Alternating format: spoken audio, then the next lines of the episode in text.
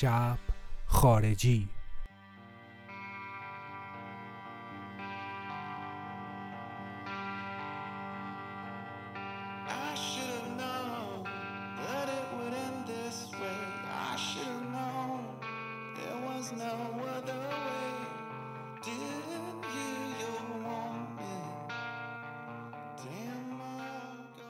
سلام من میلادم. این شب خارجی قسمت 18 اُمه و ما می‌خوایم راجع به آهنگ I Should Have Known از Foo Fighters صحبت کنیم. آهنگی که در آلبوم Wasting Light در سال 2011 منتشر شد. آهنگ دهم این آلبوم. اما اگر بخوایم راجع به این آهنگ صحبت کنیم باید برگردیم به سالها پیش به چرایی تشکیل این گروه.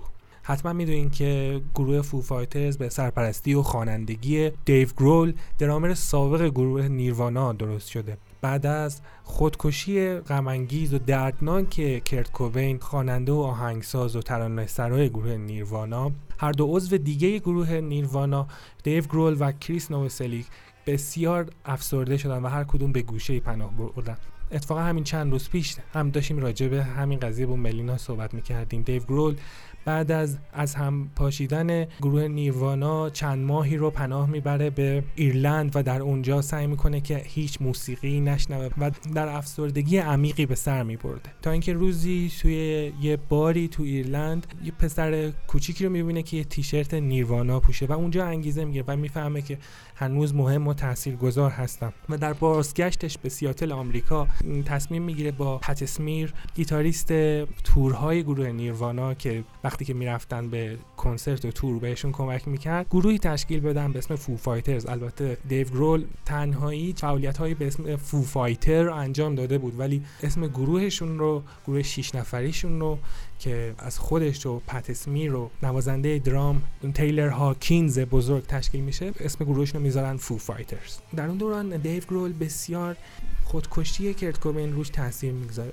و سعی می‌کنه با تاسیس گروه فایترز دیگه سعی کنه که اون قضیه رو از یاد ببره و با آهنگایی که درست می‌کنن و فعالیت هایی که انجام میدن در سال 94 و آلبومایی که یکی بعد از دیگری می‌ذارن کنسرت ها و تورا و gig هایی که بعد از دیگری میرن روز به روز پیشرفت می‌کنن. چهار پنج بار در گرمی چهار پنج بار در American Music Awards و Brit Music Awards به عنوان بهترین گروه راک دنیا شناخته شدن اونا فقط فعالیت موسیقی نمی‌کنن فیلم می‌سازن فیلم های مستند مختلف راجع به آلبوماشون راجع به موسیقی راک راجع به ریشه های موسیقی راک در آمریکا و انگلستان. بسیار فیلم مستند ساختن. بزرگترین اونا فیلم مستند Sonic Highways هست که بر اساس همین آلبوم یکی مونده به آخرشون ساختن که شکلگیری track اشو دونه دونه اونجا درست کردن و نشون میدن که شکلگیری همه آهنگای آلبوم Sonic Highways چجوری هست و این قضیه ایرلند رو هم دیو گرول تو فیلم همون Sonic Highways تعریف سالها بعد در آلبوم Wasting Light دیو گرول و بوچ ویگ producer آلبوم تصمیم می‌گیرن که این آلبوم رو به صورت آنالوگ مثل دو سه تا از آلبوم های دیگه فو فایترز ضبط کنن. یعنی اینکه مثل قدیم روی نوار و روی tape این آلبوم ضبط بشه که خب البته گرونتر و وقت گیرتر و سختتر هم هست اما می‌خواستن که خب صداش واقعی تر بشه. برای اینکه حس و mood آلبوم درست در بیاد همه اعضای گروه و دیو گرول دعوت می‌کنه به همراه خانواده هاشون توی استودیو ویلای شخصیش سعی می‌کنن یه چند ماهی رو با هم زندگی کنن.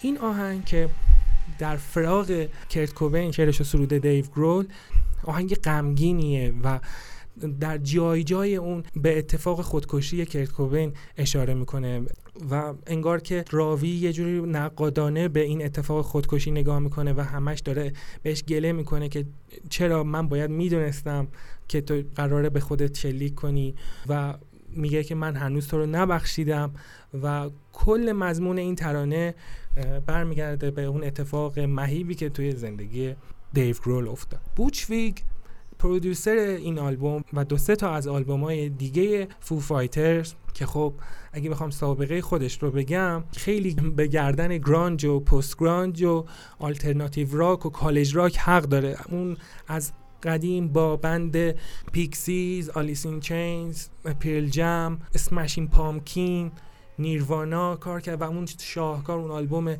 Nevermind نیروانا رو اصلا اون کار کرده. آهنگای مثل Smells Like Teen Spirit و Come As You Are و این شاهکارهای ماندگار producer بوچ ویگ بوده.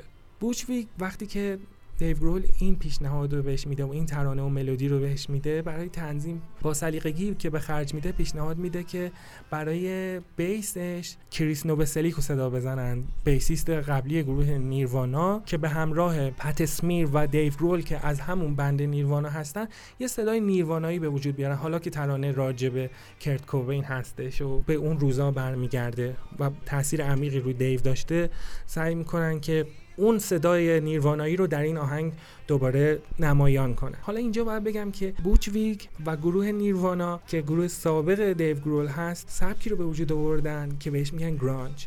گرانج یک نوع صدای بدیه که اصطلاحا به سبک تبدیل شد که صدا بردارا موقع می‌گفتن که مثلا این کثیف شد گرانج شد آشغال شد.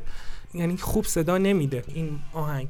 ولی این به عنوان سبک موند روی این مدل از موسیقی که همین بندایی که اسم آوردم به اضافه Garbage band خود بوچ ویگ که درامرش هست در این سبک کار می‌کنن و به اضافه یه سری band دیگه. که فو فایترز وقتی که شروع به فعالیت کردن منتقدین بهشون post-grunge گفتن. که زمینه ساز alternative rock شد دیگه. این نوع این نوع صدا برداری راک این نوع نوازندگی که پر از distortion و صدای کثیف و خشدار هستش یه نوع سبک آزاد متعالی از punk rock که زمین سازی شد برای اینکه آلترناتیو راک در انگلستان و آمریکا بیشتر رشد کنه. باید اینجا اضافه کنیم که گرانج فقط یک سبک موسیقی نبود یه فرهنگ بود یه نوع نگاه بود توی جوانای اون دوره دهه 90 که به 2000 گذار می‌کردن در امریکا. جوانای افسرده و پوچگرایی که پیرنهای چارخونه بلند میپوشیدن و شلواراشون و لباساشون و پلیوراشون انقدر میپوشیدن تا پاره بشه. موهای اکثرا تو صورت داشتن. تیپی شبیه تیپ خود کرکوبین خواننده و ترانه سرای گروه نیروانا. همه چیز رو به سخره می‌گرفتن. به زندگی موفقیت آمیز در درس و کار و زندگی عاشقانه هر کس و زناشویی هر کس معتقد نبودن. اعتقاد داشتن که این زندگی ارزشی نداره و همینطور پیش می‌رفتم. اعتقاد من در اون سالها و سالهای بعدش این فرهنگ گرانج و جوانایی که به این مدل دیدگاه میپیوستن فقط در آمریکا نبود در همین ایران خودمون بود. این نوع لباس پوشیدن و این نوع از زندگی و سبک زندگی رو حتما یادمون میاد که سالهای گذشته همین ده 15 سال پیش در جوونا می‌دیدیم در جاهایی مثل اکباتان و ونک و جلوی تالار فارابی برای کنسرتاش جمع می شدن یا تو کافه ها یا توی مرکز خرید اسکان اینجور تیپا رو می‌دیدیم که همیشه حضور داشتن و حالا مدل ایرانیزه شدنش موهای کوتاهتری خب داشتن برای ترس از این که مثلا بگیرنشون و موهاشون رو کوتاه کنن. یادتون میاد که ماشین ها میومد جلوی جوونا رو می‌گرفت به خاطر تیشرتشون به خاطر موهاشون. موهاشون همونجا کوتاه می‌کردن یا میبردنشون.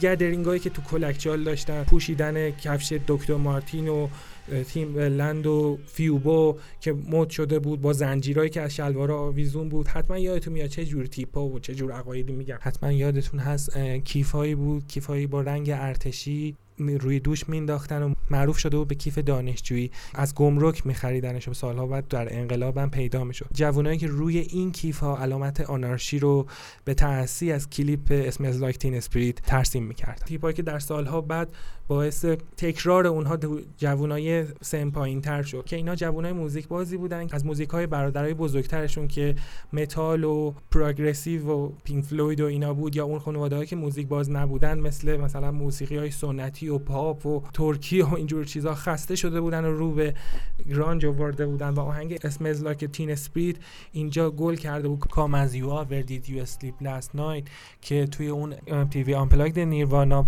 اجراش کرده بودن که یه آهنگ کاور بود و هر جای از شهر که میدیدی این جوانای به تعبیر من لباس گشاد پوش نشسته بودن و داشتن با یه گیتار برای همدیگه اجراش می‌کردن. سوالی که ذهن منو این روزا به خودش مشغول کرده اینه که اون جوانای اون دوره کسایی که اون موقع تشخیص داده بودن اونجوری بگردن و اونجوری فکر کنن و دیدگاهشون به زندگی و اجتماع اون شکلی بود الان کجا اگه بخوایم از زاویه دید اونا نگاه کنیم بعد از زاویه دید کی نگاه کنیم؟ از زاویه دید کسی که کل زندگیشو جمع کرد و رفت به یه کشور اسکاندیناوی و الان داره به یه مزایای سرسیری نگاه می‌کنه.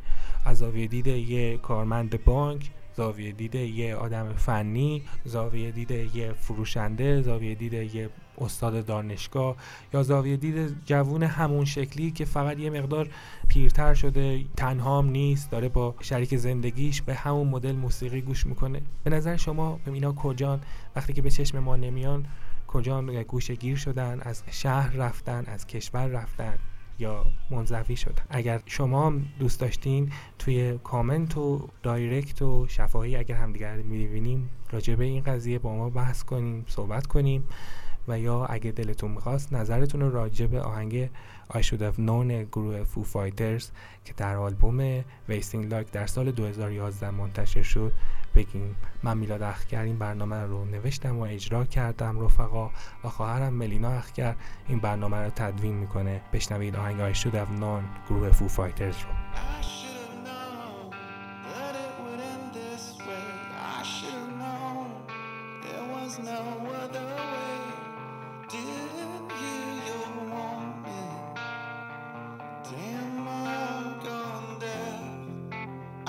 should've known. Look at the shape you're in. I should've known, but I don't ride it. One thing is for certain, as I'm standing.